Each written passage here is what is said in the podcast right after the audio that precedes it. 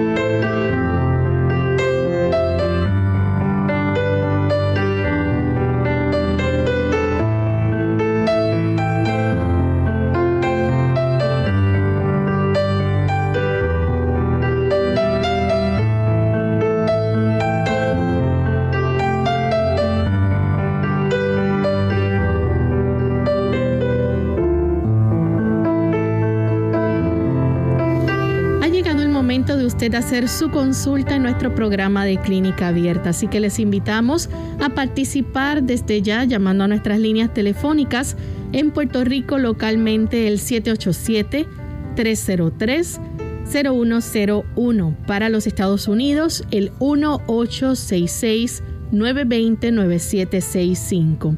Y llamadas internacionales libre de cargos el 787 como código de entrada 282 5990 y 7637100. Recuerde que también usted puede hacer su consulta escribiendo a través de nuestra página web en el chat www.radiosol.org. También puede visitarnos a través de nuestras redes en Facebook. Pueden buscarnos por esta plataforma y nos consiguen a través de Radio Sol 98.3 FM Pueden escribir su consulta en vivo durante la hora de nuestro programa.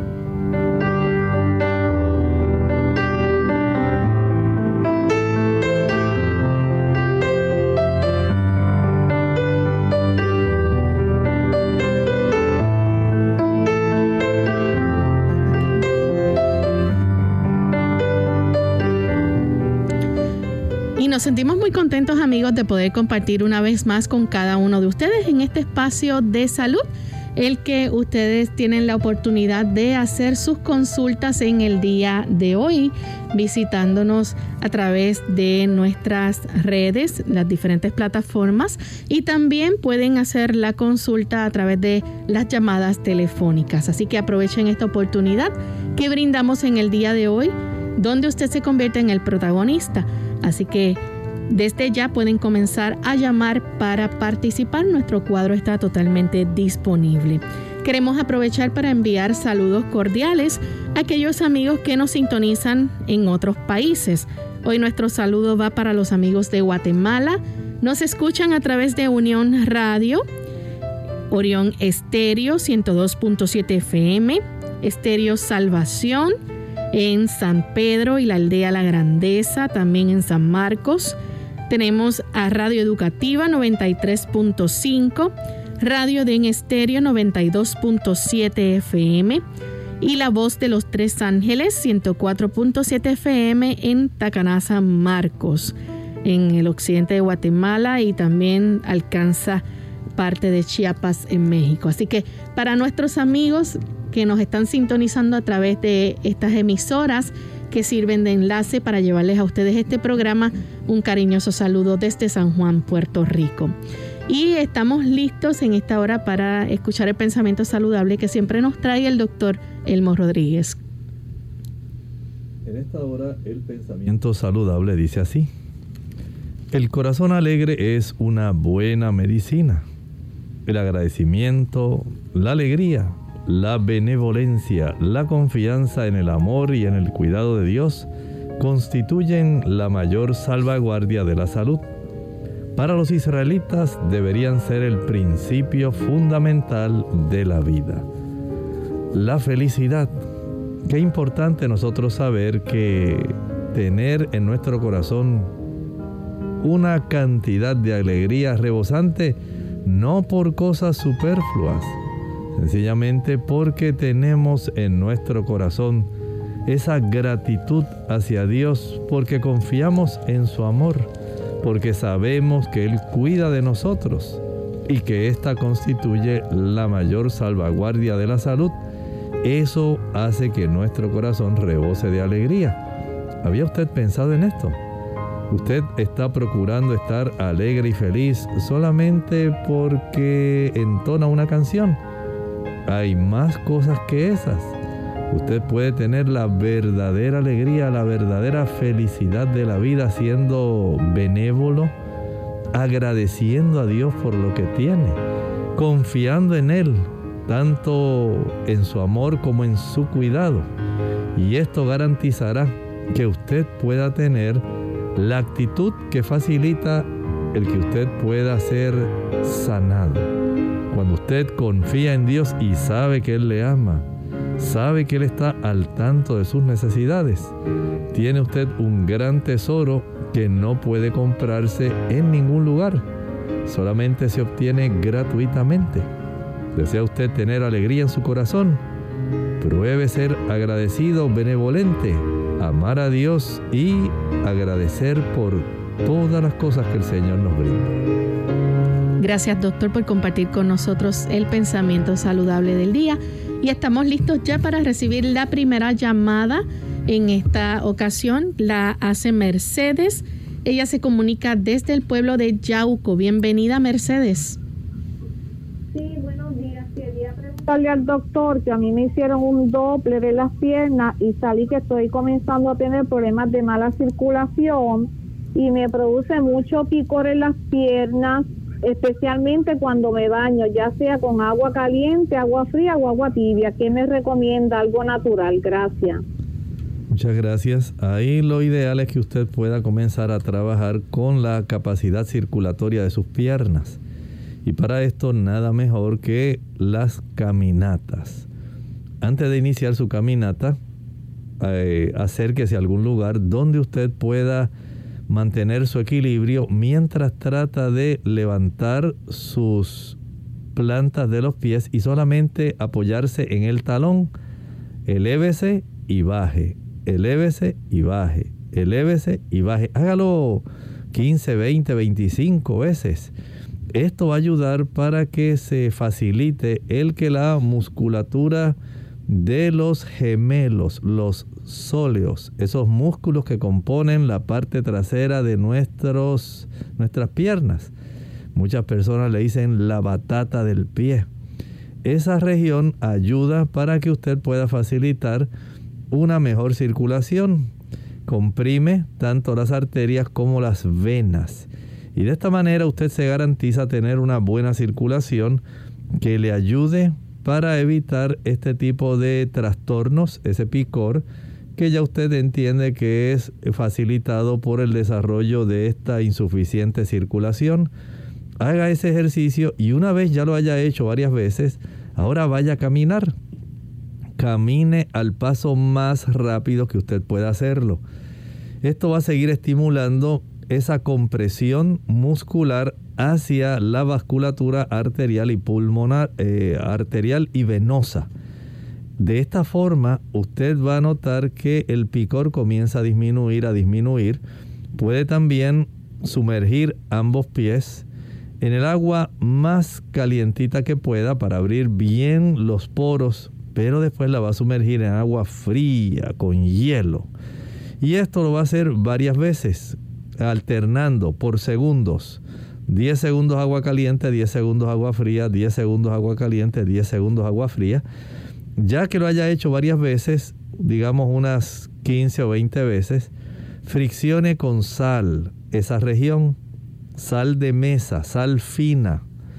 Eso va a estimular mejor esas terminaciones nerviosas que están así estimuladas de esta manera y va a hacer que ellas comiencen a reaccionar va a finalizar con un enjuague en agua fría. Se quita esa sal que se friccionó con agua fría y ahora va a aplicar un poco de sábila. La sábila le va a ayudar para que se pueda calmar rápidamente esa sensación desagradable de picor. Tenemos, tenemos entonces Altagracia de la República Dominicana. Adelante, Altagracia. Eso por lo menos lo va a tomar, digamos, Altagracia, ¿nos escucha? Sí. ¿Puede hacer la pregunta en este momento? Sí, es que quiero preguntarle al doctor Buen día que este yo soy prediabética y quiero saber, y a mí me gusta comer plátano, incluso de cena, quiero saber si puedo comer plátano porque como la yuca y otros tubérculos tienen este eh, harina, eh, yo quiero saber si el plátano lo puedo comer. Muchas gracias, la voy a oír por la radio.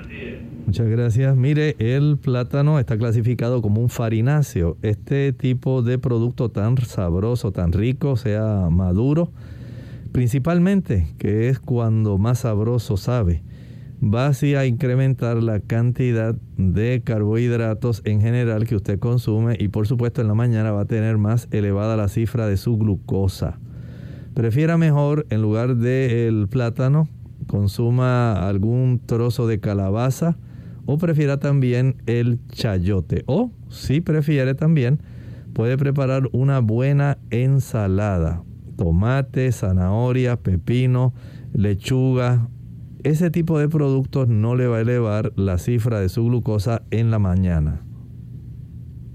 Bien, nuestra siguiente consulta la hace el señor González. Él llama desde San Juan, Puerto Rico. Adelante con la consulta, señor González. Buen día y gracias.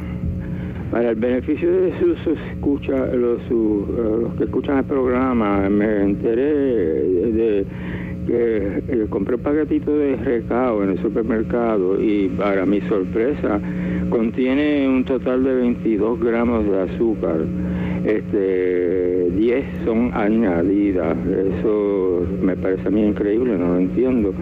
Y también que se, los hipertensos, pero eh, las azúcares, los paquetes de azúcar, algunos de ellos, morena, tienen 50 miligramos de sodio por porción, por cada cucharada. Yo no entiendo eso tampoco, porque le echan sal al azúcar y quisiera saber para qué sirve el yodo blanco.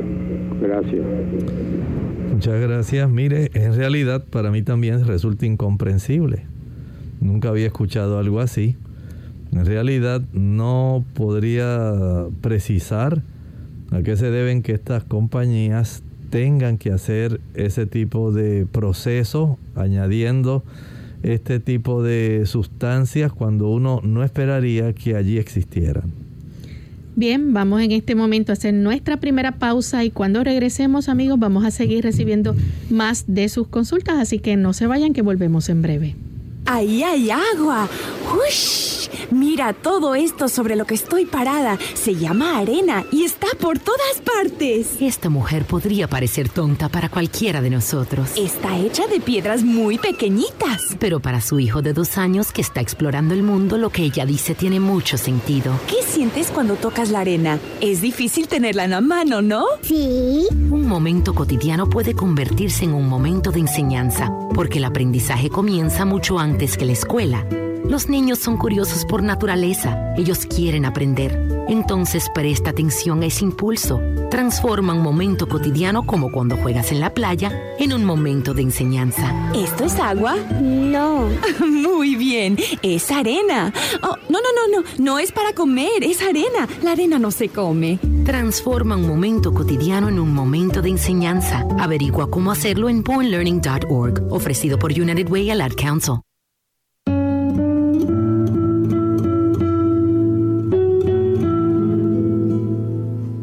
Más importante en este mundo no es donde estamos parados, sino en qué dirección nos movemos.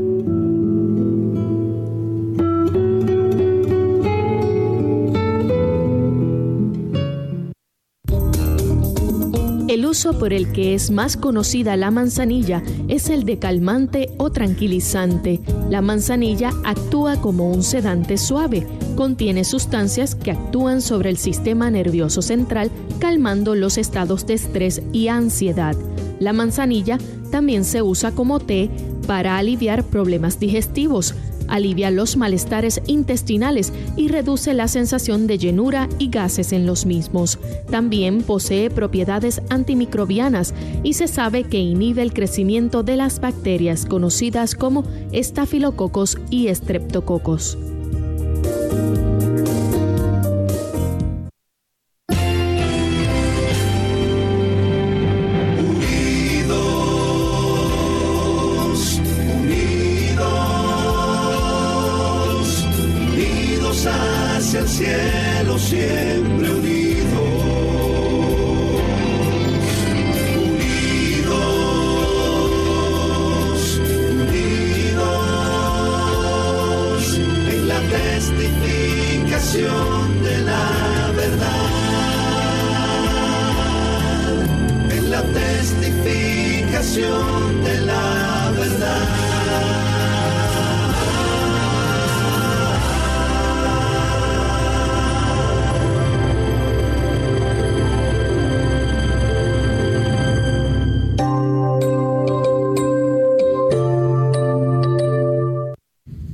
Ya estamos de vuelta en Clínica Abierta, amigos, y continuamos contestando sus consultas. En esta ocasión tenemos en línea telefónica a Sergio, nos llama desde los Estados Unidos. Adelante, Sergio. Sí, muy buenos días, tengan todos. Este, es que tengo una pregunta y también una duda, ¿verdad? Es que yo de vez en cuando voy al, gimnasio, entonces un amigo, pues, él tomaba las batidas, las hacía con leche de soya y le dije, mira, pues eh, también yo lo hago también con leche de soya. Me dijo, no, pero no la use más nada porque la leche de soya este sí es dañina y más a nosotros los hombres. Ese me busqué información en el internet y sí, decía que era, era dañina. Me estuvo raro porque eh, yo siempre la he usado. Y mis hijas también, desde mi bien bebé, también la usan. Hasta ahora que todavía la están usando. este Yo sé que la carne de soya en lata sí hace daño por los preservativos que tiene, pero no sabía que que la leche. Quisiera saber qué el doctor me dice sobre eso. Muchas gracias. Muchas gracias. En la internet usted va a encontrar muchas diferentes posiciones referente a esto. Hace poco estaba leyendo un estudio eh, referente a cuánto pudiera influir los fitoestrógenos de la soya, eh, especialmente en el caballero y en el niño que están creciendo y la conclusión de estudios serios, no de lugares sencillamente así que quieren eh, a veces menospreciar el beneficio que tiene esto eh, del consumo de soya. No hay ninguna evidencia de que un niño por consumirla vaya a ser menos masculino o que un hombre por utilizarla también le vaya a ocurrir lo mismo. El tipo de fitoestrógenos que contiene la soya son fitoestrógenos protectores. En el hombre ayuda a evitar que se pueda desarrollar trastornos como tumoraciones en la próstata. Eh, también ayuda para que pueda tener una protección en contra del cáncer y es un excelente tipo de sustancia para combatir en forma de antioxidantes. De esta manera no puedo decir que haya una evidencia sustancial, científica, válida, que pueda tomarse como seria para eh, menospreciar el beneficio que tiene este producto. Imagine usted la cantidad de chinos, japoneses, que han crecido toda su vida por generaciones consumiendo soya. Y no podemos decir que nosotros sepamos que ese tipo de población tiene trastornos en los caballeros de su conducta nada más porque ellos crecieron comiendo soya. Igualmente las damas, eh, muchas personas o damas creen que al consumir soya se les va a aumentar el cáncer de mama. No hay ninguna evidencia, es más bien todo lo contrario. El consumo de leche de soya y el consumo de productos de soya protege en contra del el cáncer de mama. si usted usa leche de vaca, eso sí estimula y facilita cambios en el tejido mamario, facilita cambios en el tejido prostático. Así que actualmente estamos viendo mucha desinformación y estamos viendo informaciones en realidad que en muchos casos son falsas, son infundadas y hay que ser muy selectivo con los lugares donde usted trata de obtener información. Bien, tenemos nuevamente a Altagracia de la República Dominicana. Doctor, ella había preguntado sobre el plátano y usted le habló de la berenjena, pero ella no alcanzó, parece, a escuchar sobre el plátano. Bueno, en realidad le dije que el plátano no le era conveniente consumirlo porque es un farináceo. Este tipo de producto es alto en carbohidratos, es muy rico cuando está maduro y le va a elevar la cantidad de glucosa en la mañana. Si puede comer la berenjena guisada, eh, le hablaba que también usted puede, si desea, consumir una buena ensalada de vegetales, de hojas, de zanahoria, de diferentes tipos de hortalizas que pueden ser adecuadas. Por ejemplo, puede utilizar el brócoli, la coliflor, el repollo, que ayuda a controlar mucho mejor la cifra de la glucosa. Puede también... Eh, ensalada de garbanzos, por ejemplo. De garbanzos también.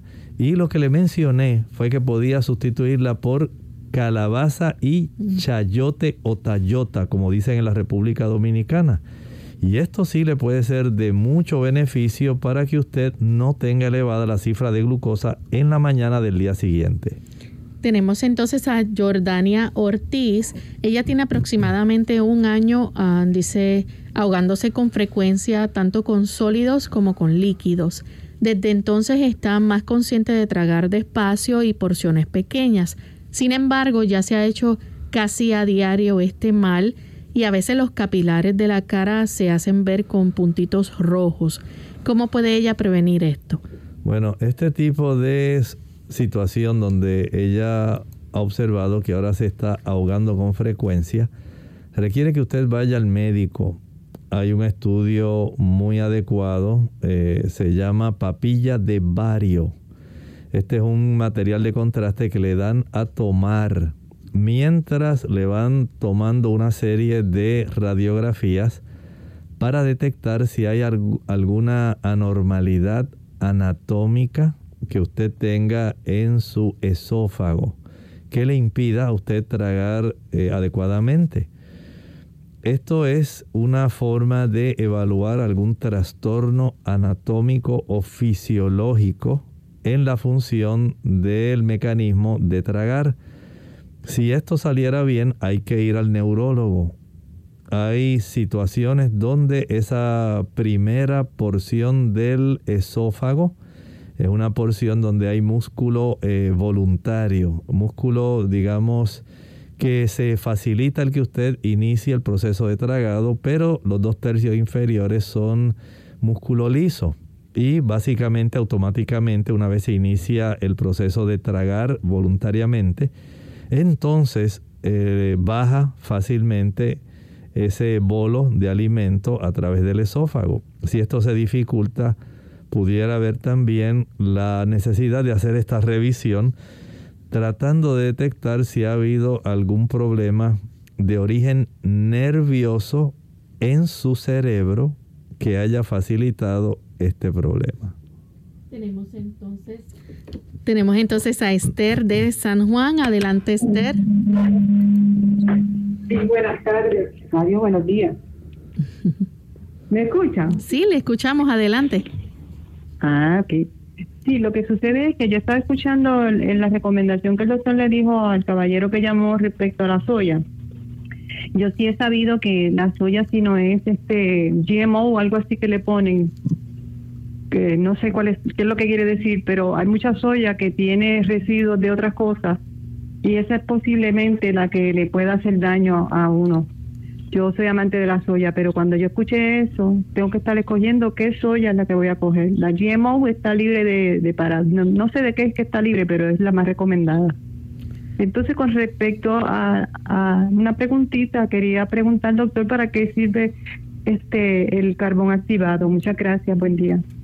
Muchas gracias. Mire, todo depende de la situación que la persona tenga. El carbón activado tiene múltiples usos. Ayuda para que usted pueda reducir, por ejemplo, gases abdominales, ayuda a detener diarrea, ayuda también a sanar algunas heridas, eh, tiene propiedades que ayudan a bajar inflamación, tiene diversas, eh, dependiendo de las circunstancias, no podemos utilizarlo así indiscriminadamente porque hay personas, por ejemplo, que el carbón activado los puede estreñir. Hay personas que si no saben aplicar el carbón activado puede dejar una mancha a nivel de la piel dependiendo de la profundidad de la eh, herida que la persona se haya hecho. Por eso hay que ser muy cuidadoso, hay que determinar, ¿verdad?, cuál es y la dosificación. No porque un producto sea natural, vamos a utilizarlo indiscriminadamente. En cuanto a la soya, el aspecto de que no sea genéticamente modificada, eso quiere decir GMO, aquí ya estamos hablando de una soya que ha sido, eh, digamos, trabajada genéticamente, especialmente para que pueda ser resistente a diferentes tipos de herbicidas, de tal manera que la plantación de soya se pueda mantener y los diferentes tipos de parásitos no se coman esta producción.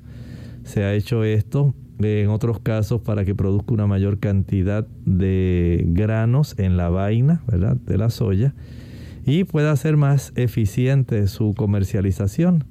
Eh, si usted la puede conseguir que no haya sido genéticamente modificada, mucho mejor, pero el aspecto en sí de que pueda trastornar la masculinidad no es cierto.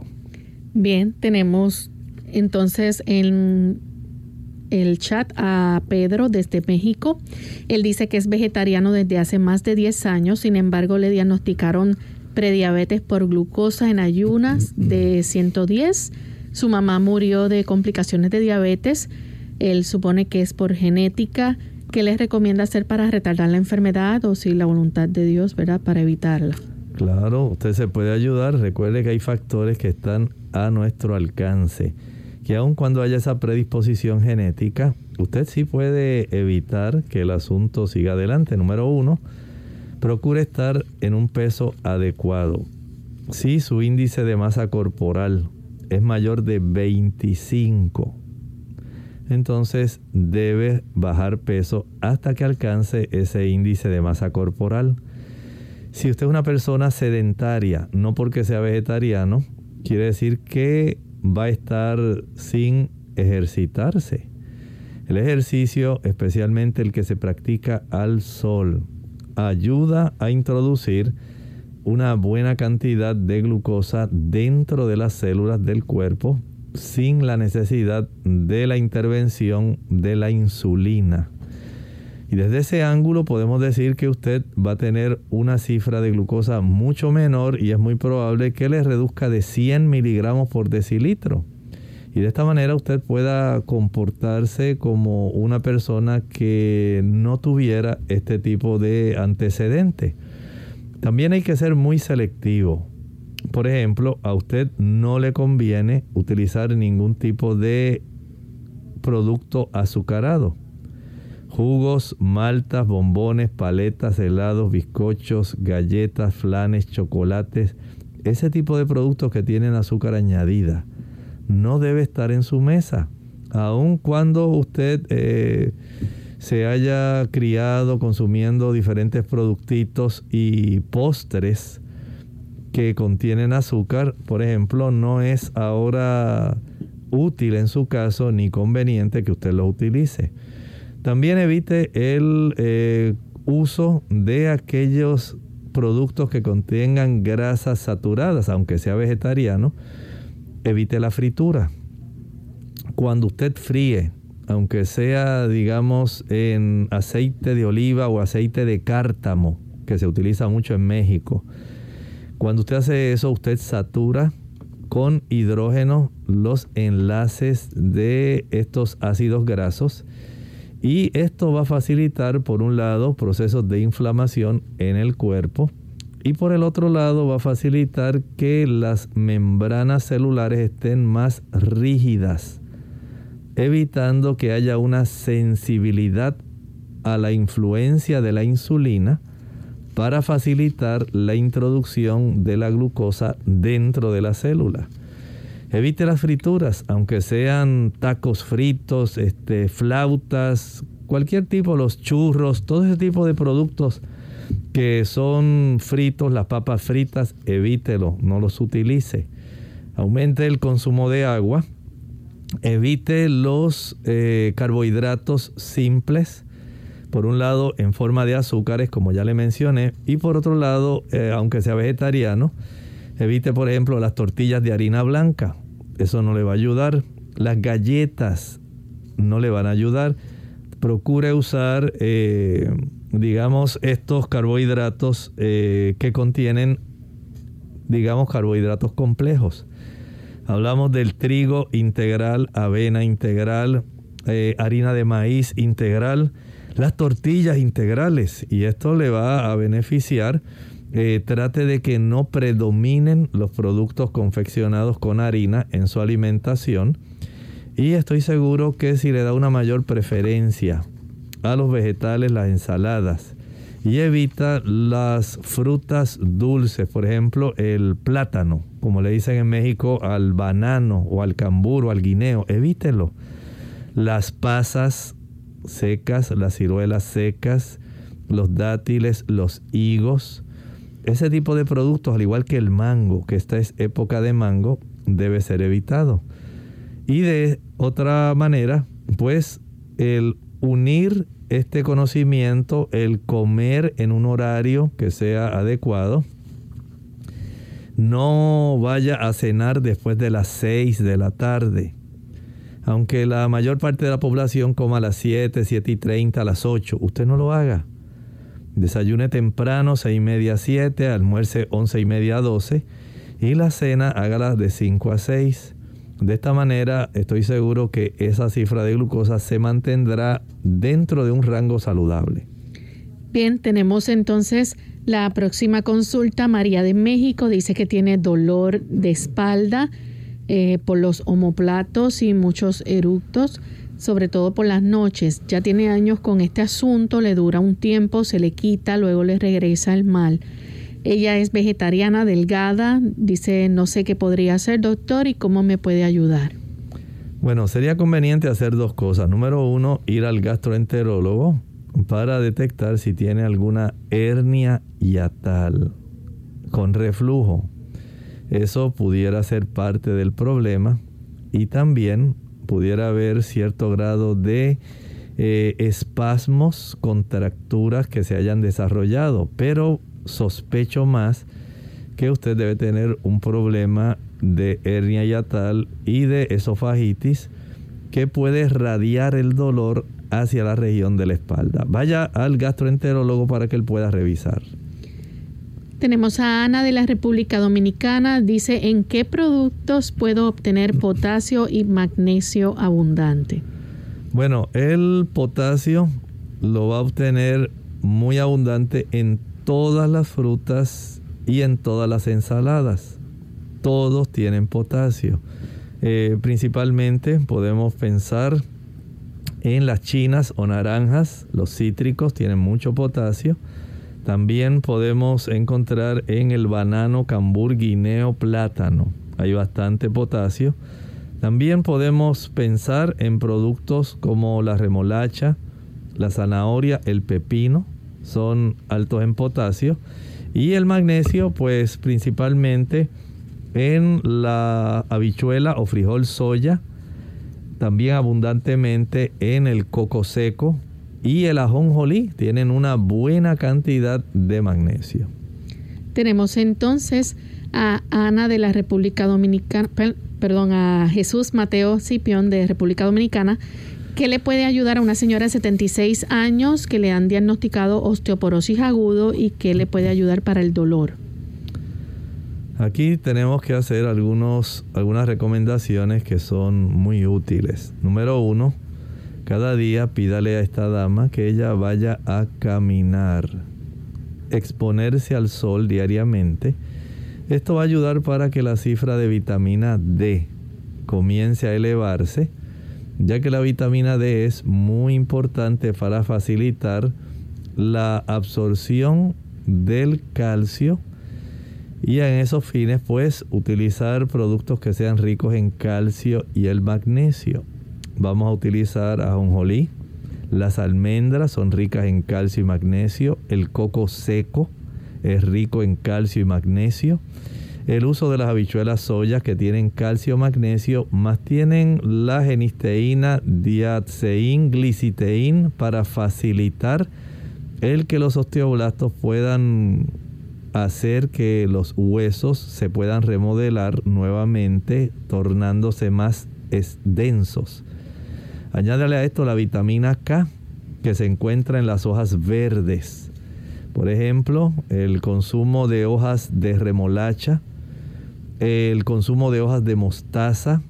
También hay una buena cantidad en las espinacas, en la lechuga romana. Son lugares donde la vitamina K abunda, en la alfalfa también. Y esto facilita que el hueso se torne más denso. Añádale a esto eh, saber la cifra de vitamina D sanguínea que ella tenga. Para esto hay que hacer una prueba que el médico con mucho gusto se la va a ordenar y suplementarla si fuera necesario.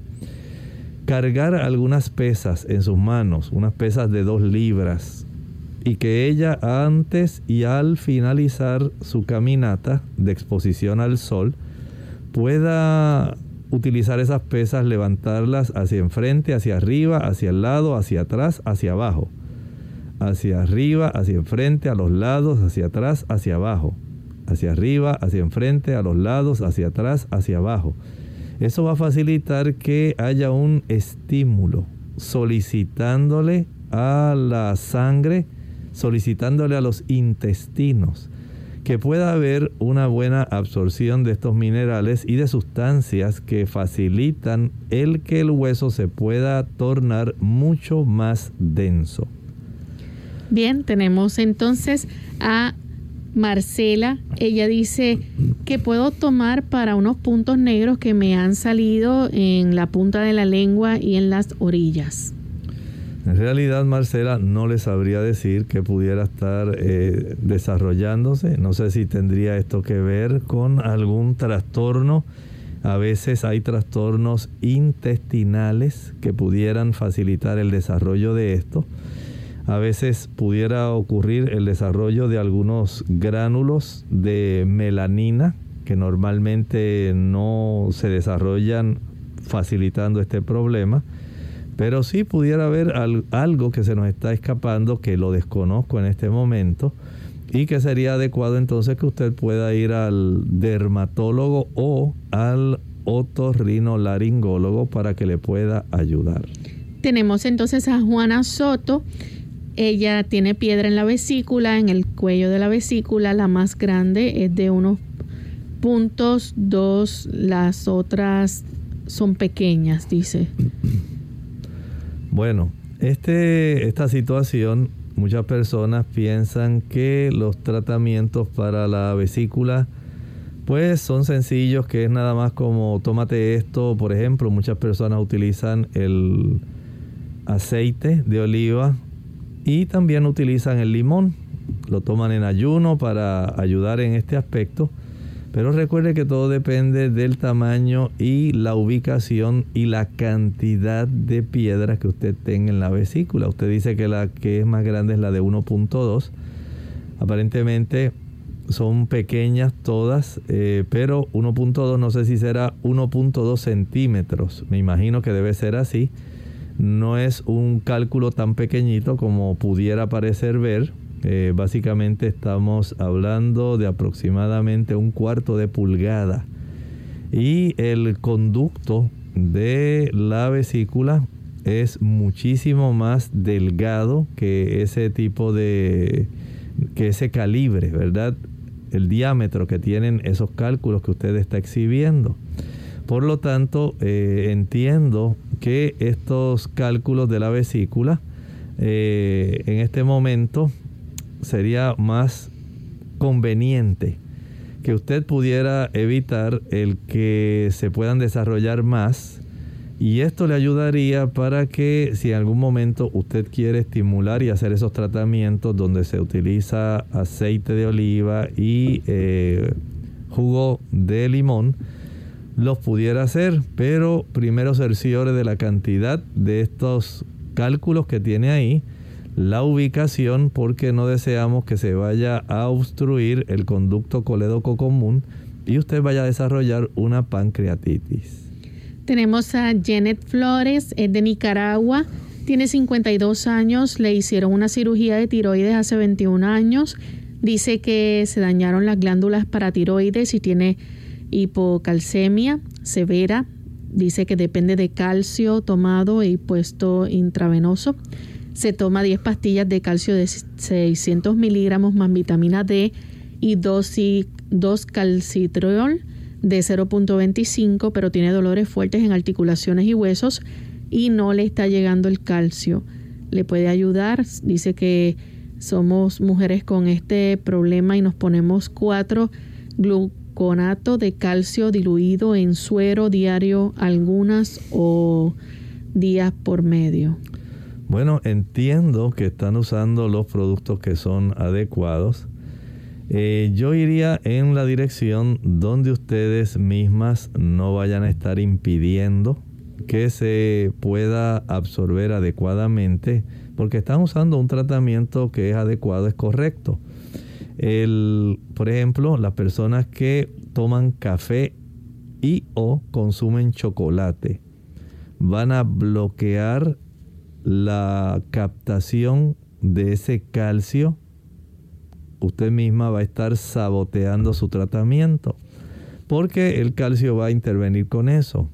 Eh, perdón, los, los productos que se utilizan para tener una buena, un estómago sano que no tenga acidez van a impedir eh, este tipo de situación. También hay personas que toman antiácidos, que está usando omeprazol. el uso del café, el chocolate, los antiácidos van a estar bloqueando ese tipo de absorción. Si está a su alcance, evite los antiácidos, ya sean líquidos o en tabletas evite el café, evite también el uso del chocolate y creo que tiene una buena probabilidad de mejorar la absorción del calcio. Tenemos entonces a Rosa de la República Dominicana. Escuchamos la pregunta, Rosa. Sí, Dios bendiga a los dos.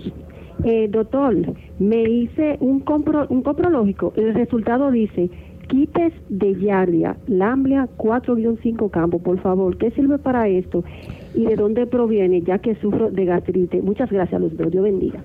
Bueno, aquí estamos hablando de una bacteria, es un protozoario, la Yardia lamblia. Tiene que tomar su metronidazol. Esto es el tratamiento indicado. Y además de eso, entonces puede usar el té de llantén o lantén planta go mayor, planta golanceolata. Esto facilitará que, eh, digamos, por lo menos dos tazas al día le ayuden. Pero, pero, si usted no se la trata con el metronidazol y trata de evitar la fuente de contagio, por ejemplo, estar tomando aguas frescas en la calle, eh, comer en la calle muchas cosas ricas, fritas y muchas cosas así que se compran en diferentes eh, lugares eh, de comida. Puede usted haberla obtenido en cualquiera de ellos, al igual que las amibas. Y de esta manera va a facilitar que esto se perpetúe. Y usted vuelva a llamarme, doctor, pero volvió a salirme la yardia, ¿por qué no se murió? El problema es ese trate de comer en su casa, primero atiéndase, trátese, verifique si la persona que cocina en su casa, si es otra persona diferente a usted, no vaya a tener también yardia, porque usted va entonces, la que tenga esto, va a facilitar que la familia siga con este problema. Y hay que atajar esto cuanto antes. Así que tiene un trabajo de averiguar de dónde obtuve esto, evite comer fuera de su casa, lave bien las verduras, las ensaladas, las frutas, porque el manejo eh, por personas previa a que usted eh, le lleguen a sus manos estos productos, pudiera estar facilitando que esto pueda seguir diseminándose. Tenemos entonces a Amy Miguel. Dice, ¿cómo puedo ayudar a mi hijo? Tiene ciática y le da mucho dolor y no puede caminar. Mire, les recomiendo que usted vea ejercicios que ya se encuentran, por ejemplo, en algunas plataformas de internet que pueden ayudar. Eh, hay eh, fisioterapeutas que han puesto ejercicios para que usted pueda ayudarse con este trastorno. Y estos ejercicios son muy adecuados. Entre, vea cuál es la dinámica eh, de la forma como se practican. Y entiendo que debe tener mejoría, pero no quiere decir que haya que dejarlo eh, adolorido. En estos casos se puede tener el beneficio de aplicar una toalla caliente, húmeda, lo más caliente y húmeda que pueda tolerar sin que el, joven o el niño se queme. Esto le, se aplica directamente, digamos, dobla usted una toalla, la sumerge en el agua más caliente que pueda tolerar y la exprime. Una vez exprima, la va a aplicar a lo largo de la pierna en la zona donde tiene el dolor. Esto se aplica directamente sobre esa área donde tiene el nervio ciático que le está afectando. Y ah, una vez ya la aplique directamente, va a cubrir con una toalla seca gruesa. De tal manera que el calor húmedo se pueda conservar y pueda penetrar para ayudar a reducir ese dolor y esa inflamación. Algunas personas utilizan algunas tabletas de grupo B. Hay otras que el médico les recomienda las inyecciones de vitamina B12 y esto le puede resultar útil, pero el ejercicio es indispensable saber cómo efectuar los movimientos para ayudarse. Bien, tenemos a Elizabeth. Ella se comunica de la República Dominicana. Escuchamos, Elizabeth, su pregunta. mire, yo tengo gastritis crónica y ahora me se me ha desencadenado un dolor en las coyunturas de los dedos y de las rodillas, un dolor. Entonces yo quiero saber qué yo puedo tomar que no me afecte la gastritis. Muy bien. El que haya dolores articulares. Pudiera este aspecto, eh, no sé si habrá sido diagnosticada con precisión, por ejemplo, que le hayan hecho alguna radiografía para detectar si en estos, estos dolores se debe más bien por artritis reumatoidea en sí eh, porque a muchas personas a veces se le puede inflamar, no necesariamente tiene que ser artritis. Hay personas que pueden estar desarrollando lupus y otras enfermedades autoinmunes. En su caso, como usted no quiere agravar el problema de gastritis crónica, pudiera usted utilizar la alfalfa en forma de tabletas.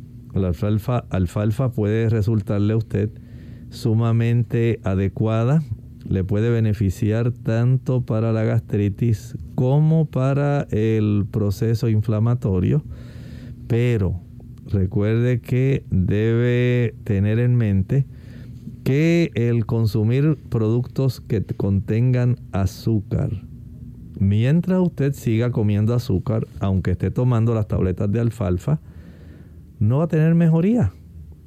De cualquier producto azucarado le va a inflamar si usted evita el consumo de productos animales, podemos reducir aún más la inflamación de esas articulaciones. Por ejemplo, el consumo de leche, mantequilla, queso, huevos, carnes. Ese tipo de productos va a facilitar el proceso inflamatorio de de sus diferentes articulaciones. Y aunque se tome la alfalfa, no va a tener mejoría.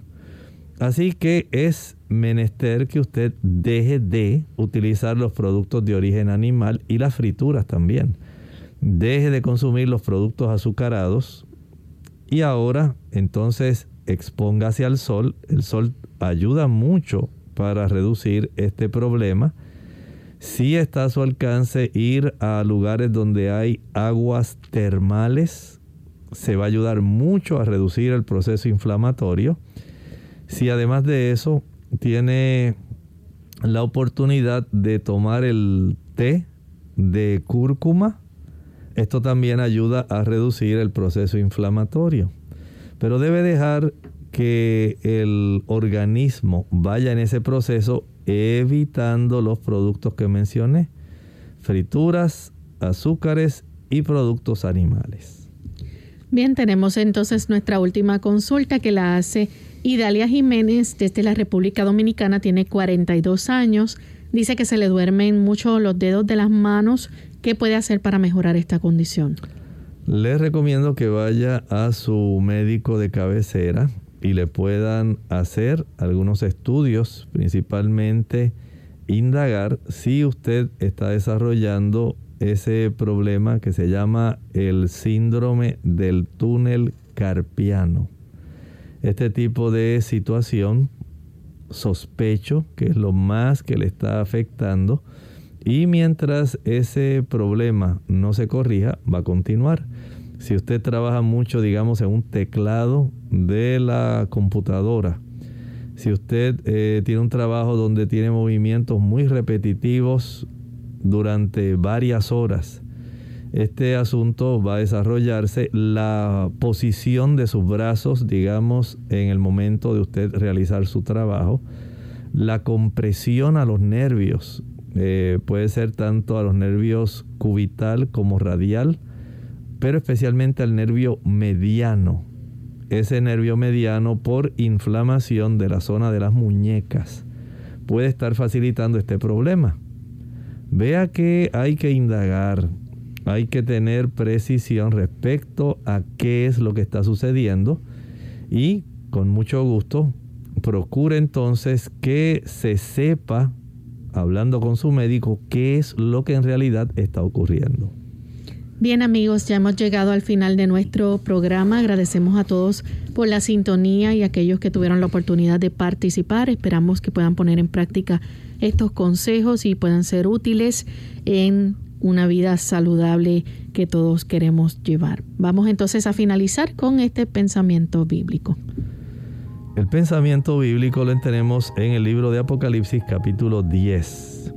Y este será en relación a el que estábamos discutiendo del versículo 6. Estamos hablando del ángel que estaba en pie sobre el mar y sobre la tierra y levantó su mano al cielo y juró por el que vive por los siglos de los siglos, que creó el cielo y las cosas que están en él, y la tierra y las cosas que están en ella, y el mar y las cosas que están en él, que el tiempo no sería más. Aquí está hablando en relación a una de las profecías que justamente finalizaba para esa época de acuerdo a lo planteado en el libro de Daniel. Está hablando de la profecía que estaba indicando el inicio del tiempo del fin. Esa profecía que finalizaba el periodo de la opresión papal. ¿Sí? Ese periodo largo de 1260 años aproximadamente en los cuales se estuvieron persiguiendo a las personas sencillamente por creer y obedecer a la palabra de Dios donde se asesinaron millones de personas solamente por ese delito. Lamentablemente esto se realizó por un periodo tan largo que había sido ya visto, se había ya hablado de esto, ese periodo de opresión papal durante 1260 años, desde el inicio prácticamente de la Edad Media hasta el año 1798.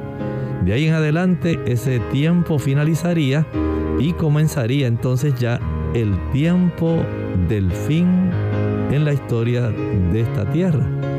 Esto es lo interesante, pero hay todavía más que podemos hablar en relación a este capítulo 10 de Apocalipsis. Compartieron el doctor Elmo Rodríguez Sosa y Lorraine Vázquez. Hasta la próxima.